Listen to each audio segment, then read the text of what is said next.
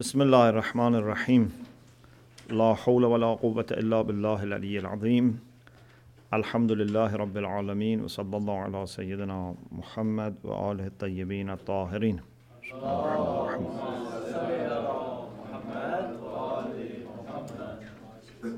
اللهم أخرجني من ظلمات الوهم وأكرمني بنور الفهم اللهم افتح علينا أبواب رحمتك وانشر علينا خزائن علومك برحمتك يا أرحم الراحمين This is our third session on Islamic belief system. In previous session we talked about different ways of knowing Allah subhanahu wa ta'ala and then we talked about the argument from design or Burhan an-Nazm, and we explained different ways of developing this argument, and in particular, we referred to three aspects of the world which can be used as the foundation for this argument. And today, inshallah, we want to go on with the second argument, and that is argument based on fitra, the innate knowledge that we have about our Creator. Inshallah, if we manage to finish this discussion today, then the next session we will talk about the cosmological argument or Burhan or Wujub wal Imkan. First of all, we need to have a clear understanding of fitra, what it means, and then we can talk about the argument for the existence of God. The term fitra, which Muslim theologians use, comes from the root fatara. Fatara, fatara is the root, and we have many derivatives from this, like fatir. You can say, Ya fatir as samawati wal ard. Or fitra, fitrat Allah allati fatara al-nas alayha. So this root means creation. So fatara means created. And fitra is the cast, the sigha, which is on the uh, fi'la, like jalsa, mita, fi'la. In sarf, in morphology, they tell us that fi'la is used to indicate a type of something, a form of something. For example, when the Arabs want to say that I sat like the sitting of servants or slaves. They say jalastu jilsat al abid. Jilsat al abid. Jilsa uh, is maf'ul mutlaq in nahv, but in sarf is fi'la. And fi'la means a type of julus, a type of sitting. Jilsa. Jilsat al abid means a type of sitting that a servant. You know, when a servant sits, sits in the way which is very respectful. Or, for example, this famous hadith, Man mata wa lam ya'rif imam zamanihi mata mitat al jahiliya. Mita is again fi'la and means a type of death which is suitable for al jahiliya. So, fitra means a type of creation. Okay, this is the original meaning, the literal meaning of the term fitra, a type of creation. But technically, mutakallimin, theologians, use this term to refer to what? To a special creation that Allah has given to human beings a special creation that Allah has given to human beings. And the reason they have selected this term is the ayah in the Quran which says فَأَقِمْ وَجْهَكَ لِلدِّينَ حَنِيفًا فطرة الله التي فطر الناس عليها لا تبديل لخلق الله ذلك الدين القيم So this ayah says that you should turn your face towards the religion which is Hanif. Hanif means something which is turning away from batil towards haq. So if you go away from batil or turn away from batil and move towards haq, this is called Hanif. And you know that one of the titles which was used for the religion of Ibrahim alayhi salam was the religion of Hanif. Dina Hanif means something which is turning towards Haq. Anyway, Allah says you should turn your face towards the religion which is Hanif, or you have to be Hanif, means you have to be focused on the truth.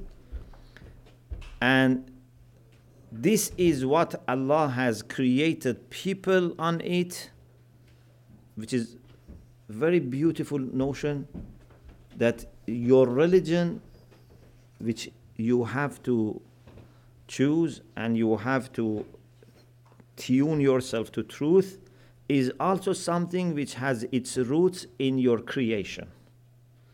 So, our creation and our religion match. Yeah? It's uh, like, for example, if someone says, I tell you the best way of using this machine, I tell you the best way of using, for example, this TV or computer or whatever. This can only work if the way he tells you to use this would be compatible with the way that that machine is produced. Yeah? So religion can only work if it's in compliance with our nature or it's actually inspired by the way we are created. So, للدين فأقم وجهك للدين حنيفا فطرة الله التي فطر الناس عليها. This is the way Allah has created people. لا تبديل لخلق الله. There is no change in the creation of Allah. The, and uh, this is the Dinul Qayyim, this is the upright religion. Anyway, because of this ayah, Muslim scholars chose the term fitra to refer to refer to those aspects of our creation which are unique which are special because there are two different characteristics in us there are some characteristics in us that we share with animals and there are some characteristics in our creation which we don't share with animals. We said fitra is a special type of creation. So theologians refer by fitra to those special characteristics which are exclusive to human beings and not shared by animals. Those which are shared by animals are many. If we want to refer to something which we share with animals, we don't use fitra. We have other terms. For example, if we want to refer to the ways that we and animal both do certain things or have inclination towards certain things, we use the term instinct. Ghariza. Ghariza is what we share. For example, we have desire for food and animals have desire for food. We have desire for water, they have desire. We have desire for uh, opposite sex, animals have desire. So, this is not fitra up to this stage because this is shared by animals. Okay? what is called fitra is something extra, something special, something exclusive that we have.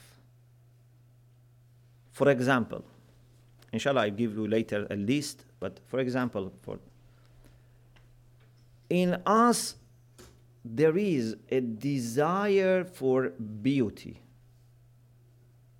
Beautification is very important part of human life. For animals, beauty is not an issue. Okay? So, if you look at animals, it's not that when they want to, for example, select their spouse, this is one of their criteria. I find, you know, a beautiful horse. For them, all the horses are beautiful. Okay? For a horse, all horses are beautiful. Or, for example, when they make, uh, want to make their you know, home, for example, if birds want to make nest, if you look at all the birds and their nests, uh, of course, birds of the special type, okay, the same type. For example, if you look at all the pigeons, they make their nest same. Depending on the material, on the environment, on the nature, they use the same, you know, design and they do it. And when they do it also, it's not that every day they bring something and decorate it. Yeah? They do something simple and that's it. If you look at the birds in a town, you know, the bird's nest in one town, they are the same. If you look at the way they make uh, nests today or 100 years ago, 200 years ago, it's the same. But if you look at human beings, human beings always want to make it more beautiful and more beautiful and more beautiful. And then sometimes they get confused and they don't know what is beautiful. So they make it ugly, but hoping that this is be- beautiful. The whole, you know, taste can change. And sometimes to make it beautiful is more important than making the house. So people don't spend that much time on the safety of the house, of the strength of the house. They just want to make it beautiful. And sometimes then you see the outside of house is more important than inside. Outside is very beautiful, but when you go inside, it's not beautiful. So these are all the problems that come in human beings. Why? Because we have a desire for beauty. But how to respond to that desire is another issue. It's not that our response is always good, but the desire is something special in us.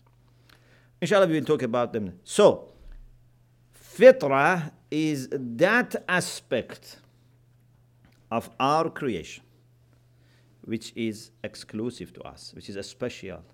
We don't share with animals, we don't share with plants, we don't share with non living beings. It's very special. And fitra normally is used to refer to two different types of characteristics. Sometimes fitra refers to some type of understanding and knowledge that we have by creation. Sometimes it is used to refer to some types of desires and inclinations that we have by nature. Okay, so sometimes a matter of understanding and knowledge, sometimes a matter of desire and inclination. For example, when we talk about Allah subhanahu wa ta'ala, we will explain that we have both innate knowledge of God and we have also innate yearning for God, desire for God. It's not just knowledge. It's, so it can be knowledge, it can be desire, and in some cases, or maybe most of the cases, we have both. We have some fitri, some innate understanding of beauty. We also have desire for it. We have some understanding of what does it mean to be perfect and we have desire for it okay so it's not just understanding or just desire it's both of them for having a better understanding of what is fitri, what can be considered as fitri, in the book, few conditions are mentioned. Anything which has these conditions can be considered as fitri.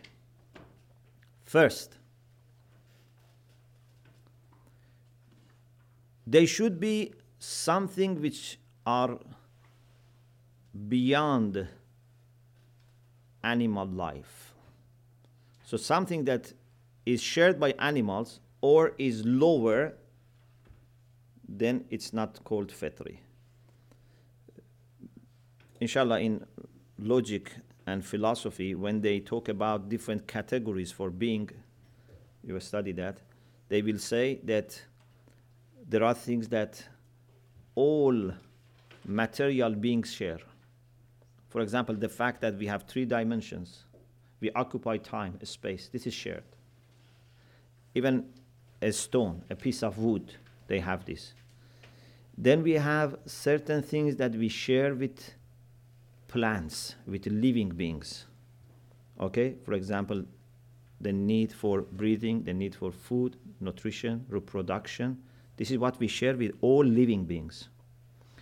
And in this aspect, we are all sharing vegetative life. Means here it's not that we are vegetable. It means that we share with plants certain qualities. Okay?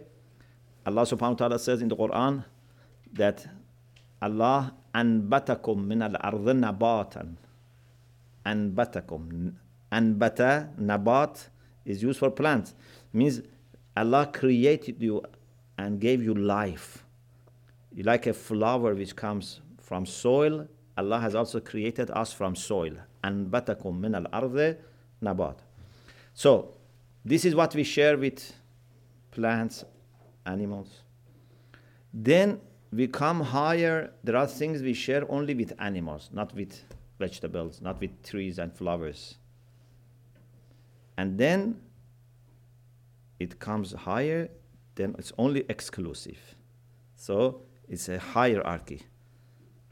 In the bottom, you have qualities that you share with everything, like having time and space, then having life and breathing, reproduction, nutrition, then coming to the level of animals, which is to be able to respond to the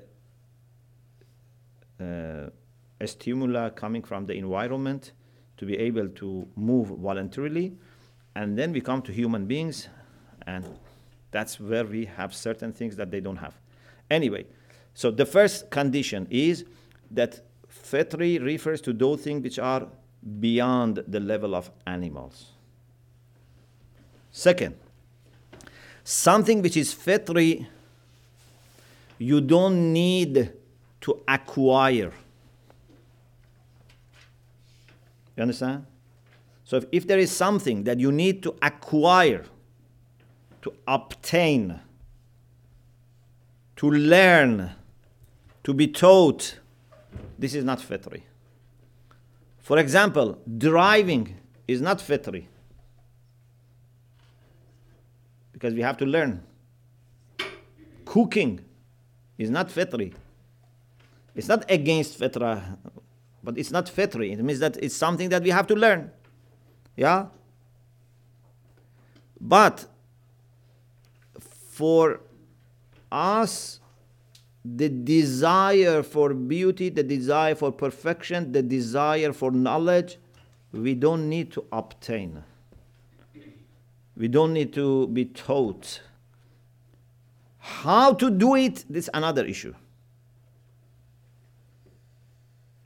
So anything which is fitri for its realization, you don't need to be taught.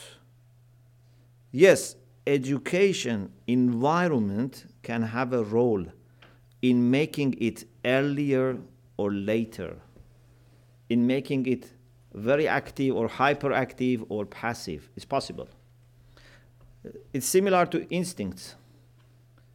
For example, the desire for the opposite you know sex the desire for sex the desire for marital relation this is not something that you need to be taught. This is not something that if someone doesn't tell you you don't understand till end of your life. Okay but depending on the environment, on the education, on the, I don't know, movies that you watch, Some people come to understand this in very early age. Some people may understand it later. Okay? But it's not that it is something that if they don't tell you, you don't understand, you don't feel anything yourself. Okay? The same is with fitra. Those things which are fitri, like desire for knowledge, desire for beauty, are there. But if you have a kind of setting, environment, that people love knowledge, people praise the people who are knowledgeable, people encourage you when you learn something, you see that fitri becomes very active. But if, for example, you live in a society in which there is no value for knowledge and everyone says, you know, money is better than knowledge, so maybe that desire becomes passive. Inshallah, we will explain later. For example, with respect to God, if you live in a society that there are all atheists and they don't have any love for God, no knowledge of God, okay? So maybe you don't feel very clearly that yearning for God. But this doesn't mean it doesn't exist. It needs a good condition so that it emerges. Like, for example, if you are faced with very big danger, which is endangering your life, like traveling on a boat in the ocean, and you are almost sure that there is no way to be saved, nothing can help you, no one is there to help you,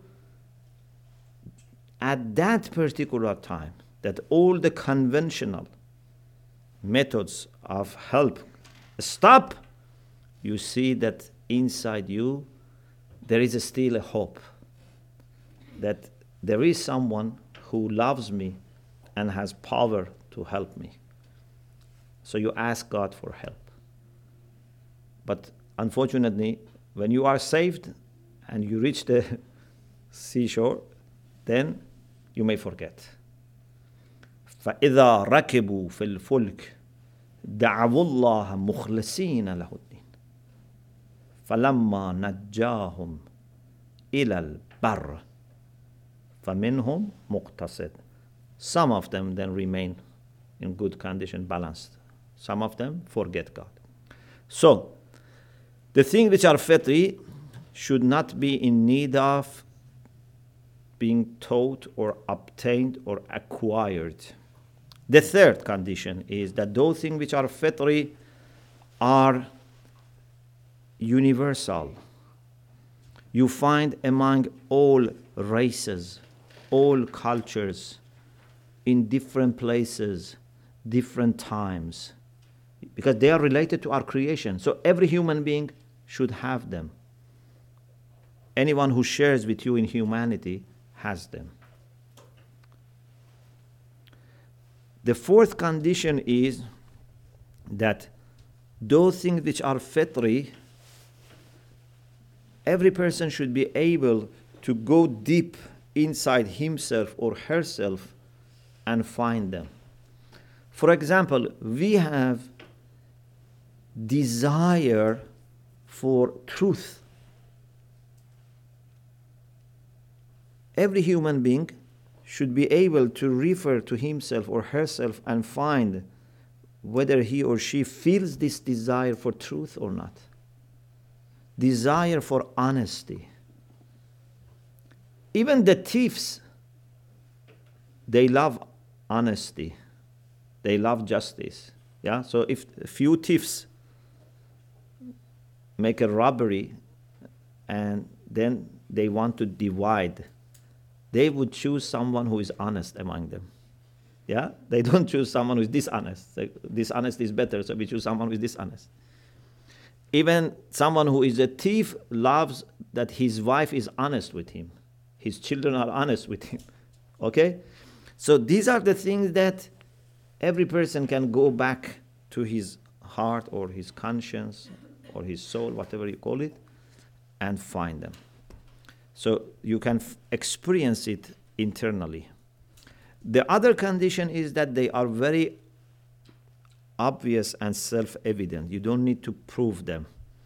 You don't need to argue about them. You don't need to uh, debate. Just you need people to be able to reflect and experience it. Maybe they deny, but this is on the surface.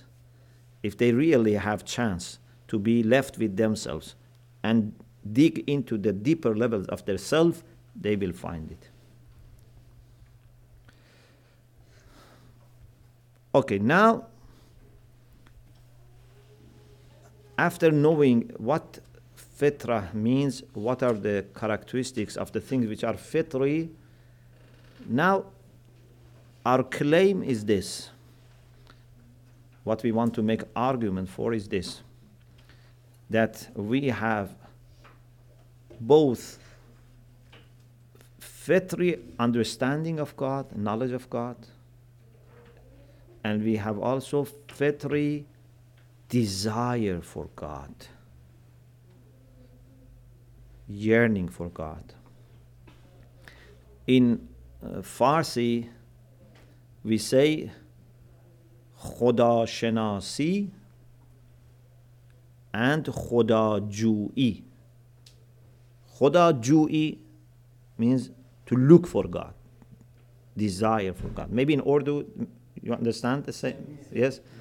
So Khoda Jui, Ju comes from just to means you are looking for something. Khoda Jui means I'm looking for it. Like haqiqat ju'i means we are looking for the truth. And also khuda shenasi means knowledge of God. So we can have different types of khuda shenasi. We can have you know khuda shenasi of uh, intellectual type, khuda shenasi of intuitive. You know, we have kind of different types of khuda shenasi. But what we want to say now is that there is one type of khuda shenasi that we have it as human beings by our very way uh, of being created. In the book, you find a list of, not comprehensive list, because no one can claim to have a complete and inclusive list. Because, first of all, it takes time, and also it's always possible to know more. You know, although we are human beings, so we are not talking about another type of creation. We are all human beings. And we have been studying human beings for thousands of years still we don't know that much about human beings. Still, we need to discover more. Some people have said, for example, in 1920, that the instincts which are shared between human beings and animals are 6,000. There 6,000 different types of instincts between us and animal are common. You see, uh, it's a huge world that we don't know.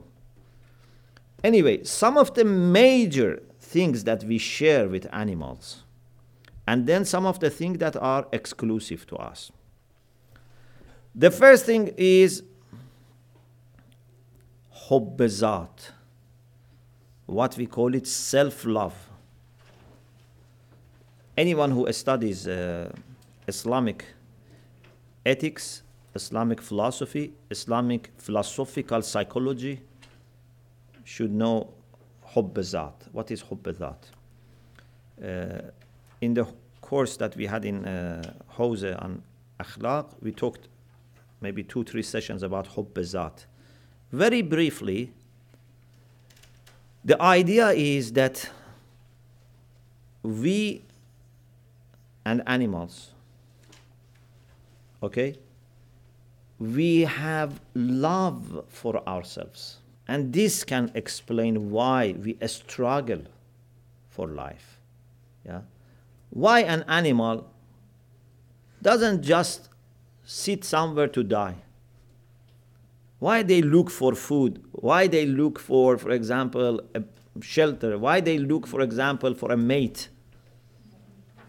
They can just wait till they die. Or, for example, when there is a danger, why they defend themselves.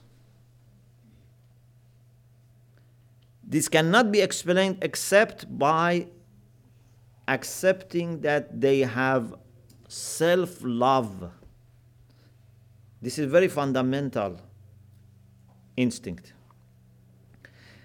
They want to protect their life because this is the way they can continue. They want also to improve their life, but improvement for animals has very fixed level. For human beings, improvement has no limit. Okay? So we want to be there and we want to be in a better condition. This is hubbuz zat.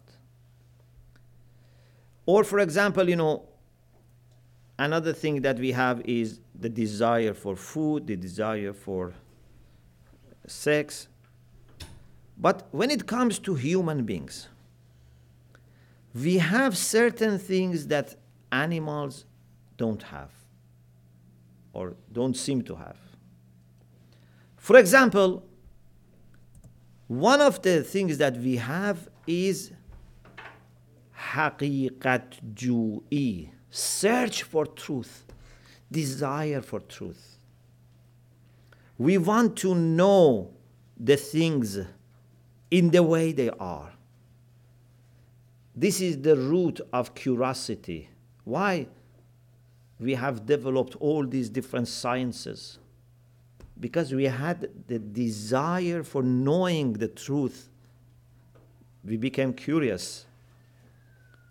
When we see something happens, we try to explain it. We try to understand why it happened. And then we try to get lesson from this so that in future we can predict. Okay? If, for example, human beings were just facing with rain coming, and they had no curiosity to understand why rain comes, then we were not able to plan. We were not able to predict. But now we have studied why rain comes. Therefore, now we can predict. We can even sometimes, you know, have artificial, you know, fertilization of the clouds and have rain. Or we can, for example, sometimes uh, say that a flood may come. You know, you have to be cautious. So many things that we can do because we have had this curiosity we have had this thirst for knowing. There's a story that I sometimes mention about Abu Rayhan Biruni. Abu Rayhan Biruni was a famous Muslim uh, astronomer, mathematician, and it is said that just before his death, very, you know, little was left from his life, maybe a few minutes or few hours maximum. He was visited by a neighbor who was a faqih. So he was specialized in fiqh, jurisprudence. So Abu Rayhan Biruni asked him few questions about fiqh. And he said, You are now in this condition of ihtizar, you know, you are dying. Why you are asking? So he said, Is it better to die while I know or to die while I don't know? This is very much in line with our fitra. We prefer to know. Of course, then this has to be regulated. Because if you don't know how to respond to this, then you can become nosy I want to know secrets of people. I want to know confidential things about people. You know? So you have to understand that although you have desire for knowing, but it's not that everything that is there you must know. Allah subhanahu wa ta'ala, for example, in the Quran says, there are certain things that you should not ask about them because if you come to know about them, then you will be hurt. لا تسألوا عن أشياء إن تبد لكم تسؤكم Don't ask about the things that if they are disclosed to you, they will hurt you. For example, I may have desire to know what people think about me. Okay? But I shouldn't go and check and ask or, you know, uh, for example, you know, somehow try to secretly listen, you know, to what people say because sometimes maybe people may not say nice things about me and I will be hurt. It's better to have normal relation with people without knowing what they have said about you when you were not there. So, Islamically, it's not good to try to find out what people have said about you in your absence. And even if someone comes and says, you know, so and so was telling this about you, you should not listen. You should not, you know, let him continue because this is not good. This will break the relations. Anyway, we have to be careful. We have endless thirst for knowledge. But you have to know what is the knowledge which is beneficial. Okay? So this is very important. Uh, I am expanding this session because here is also something which has lots of moral implications. So I think it's useful for us to expand a bit about fitra. So the th- search for knowledge is unlimited. Like many other things that we have in Fitra, they are all unlimited because, inshallah, if we get chance, I will explain that these are all indicators towards God, because it's God who is absolute knowledge. So we have unlimited search for knowledge, but you have to regulate it. You know, so much in Islam, we have emphasis on beneficial knowledge ilm has to be nafi'. Even we ask refuge uh, with respect to ilman la yanfa. Yeah? A knowledge which is not beneficial, we shouldn't go after it. Or if a knowledge after certain lim- limit becomes useless, you shouldn't go after it. You have to be very selective.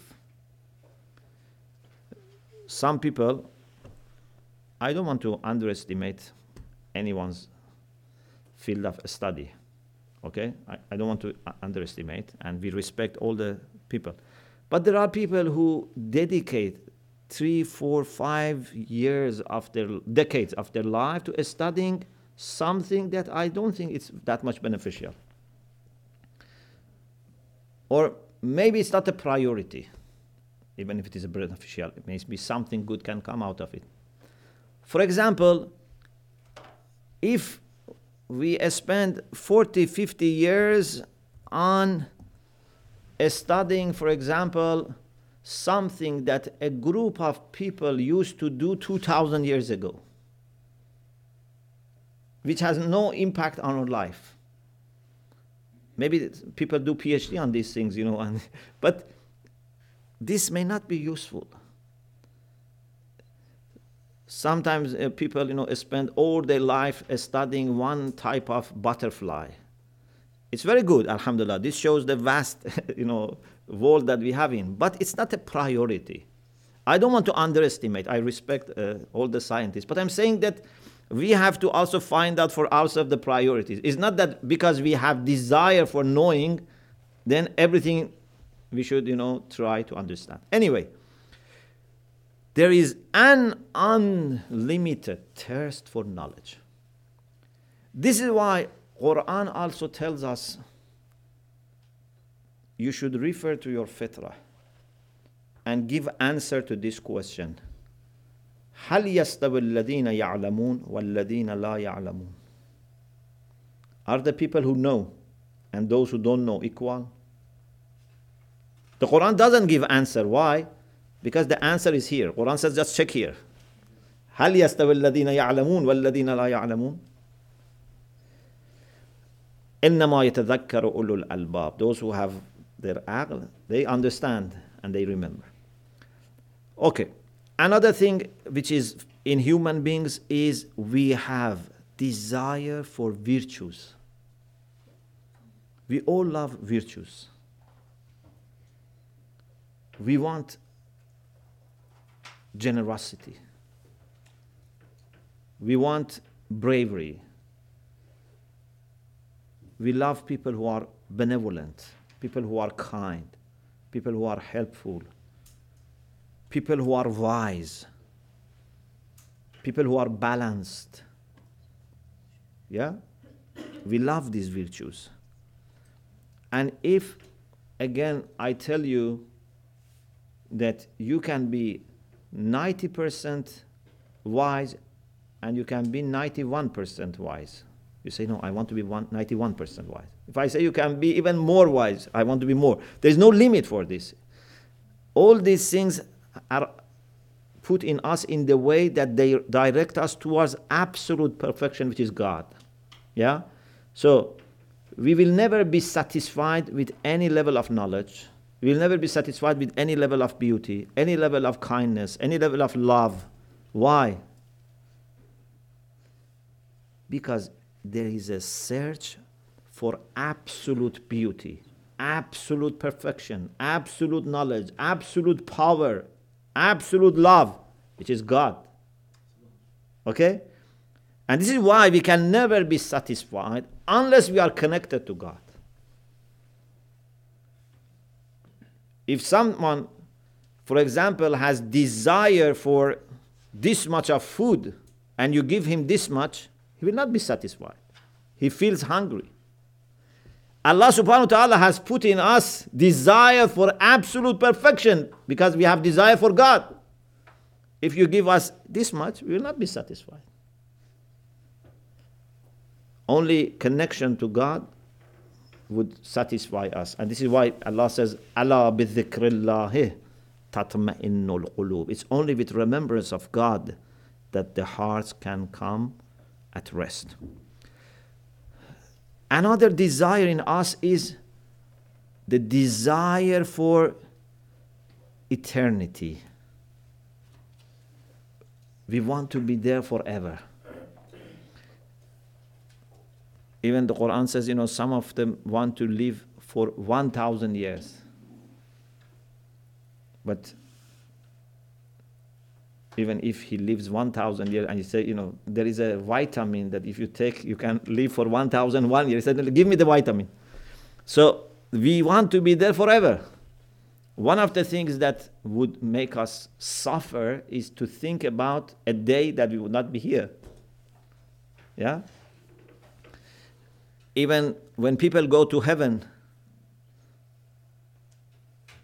although heaven is a very good place, but, but because we have in our mind and in our heart the desire for permanence, so quickly they will be said, go there and you can be there khalidun, permanently.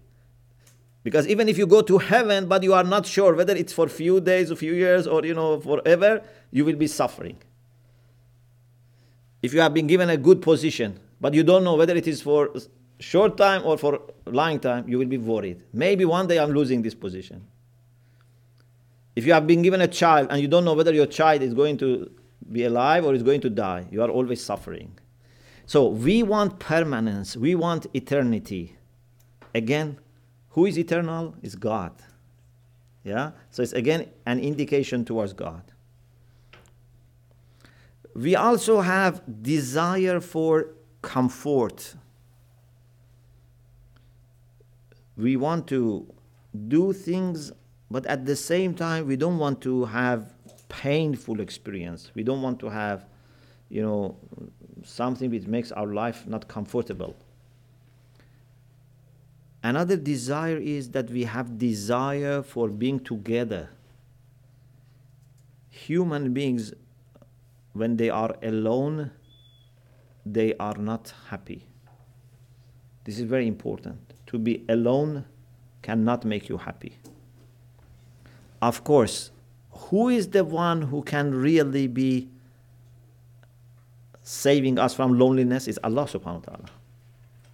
But to some extent, the company of people can give us some comfort. Okay?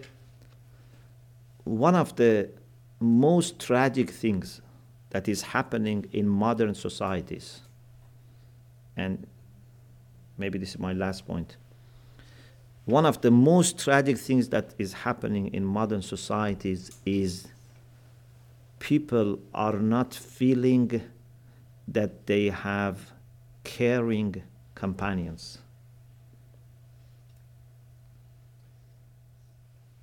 First of all, families are breaking down.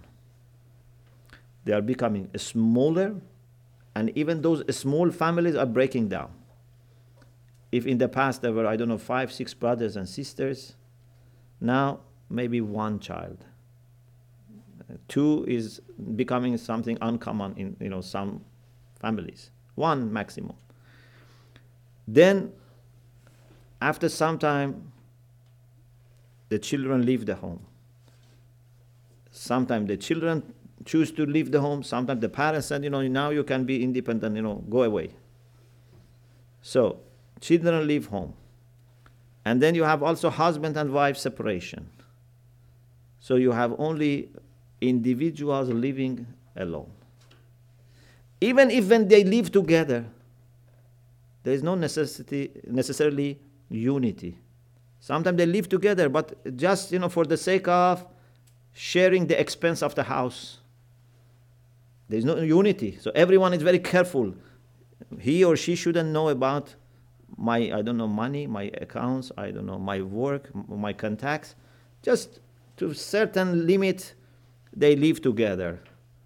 There is no real sense of friendship. There is no real sense of being companion being together, being united. And this makes life miserable, no matter what car you drive, no matter how much money you have. We human beings will not feel happy unless we have caring people around us, people that we feel they love us. You know, if you know, it's a torture if you think the people who are around you, they are only around you for practical reasons. If you think that your wife or your children are with you only because they need your money, or for example, your husband is with you only because, for example, he has certain needs, he doesn't care for you. This makes life miserable. Because we have this desire by our fitra that we want to live together with people who care for us, who love us for our own sake why we so much love our mothers and our fathers? Because we know they love us for ourselves. They don't love us you know to gain from us. Yeah? Our mothers and of course our fathers but maybe fathers don't express it that much. They are always there for us without expecting from us. So this is very important thing that is unfortunately disappearing and this is making life miserable. And we Muslims have great responsibility to protect our relations, family relations, friendly relations, brotherhood among us, and also be giving good example to other people. People should see that the rate of divorce in Muslim families is very, very little you know, divorce up to maybe 10% is reasonable. People can make mistakes, you know, things can change. But anything more than 10%, I don't think is reasonable. And sometimes it reaches 30%, 40%, you know, in some places, you know, I have heard even more. This is not acceptable. Even 10% is too much, but we say, okay, maximum 10%. If in every 10 marriage we have one divorce, we say, okay, Maybe there was something they couldn't foresee. But if it's more than that, definitely not acceptable. So we have to protect ourselves and we have to give good example to other people. But if we are not careful, we will be affected, but with maybe a slower pace. But we are going the same road that they are going. Just we are a little bit better because we are going uh, slowly we have a kind of brake which is slowing down our speed. Otherwise, the same thing is going to happen to us. So we have to be careful. So these are some of the desires that are in human being, which are fitri, which we can only find in human beings. If we, inshallah, are alive next week, then I will explain how we want to use this idea of fitra in order to develop an argument for the existence of Allah subhanahu wa ta'ala. So next week about fitra we continue and inshallah we talk about the third argument which is cosmological argument. Please study the book, please review your notes, discuss with your friends so that you are absorbing the ideas. Listening once is not enough. Discussion, review is very much needed. Uh, even if you have the best IQ and memory, just listening once is not enough. الدرس حرف والتكرار ألف. You get one lesson, but you repeat it 1,000 times. So inshallah, review it. and if you have any question, inshallah, we can address it next week. وآخر دعوانا أن الحمد لله رب العالمين.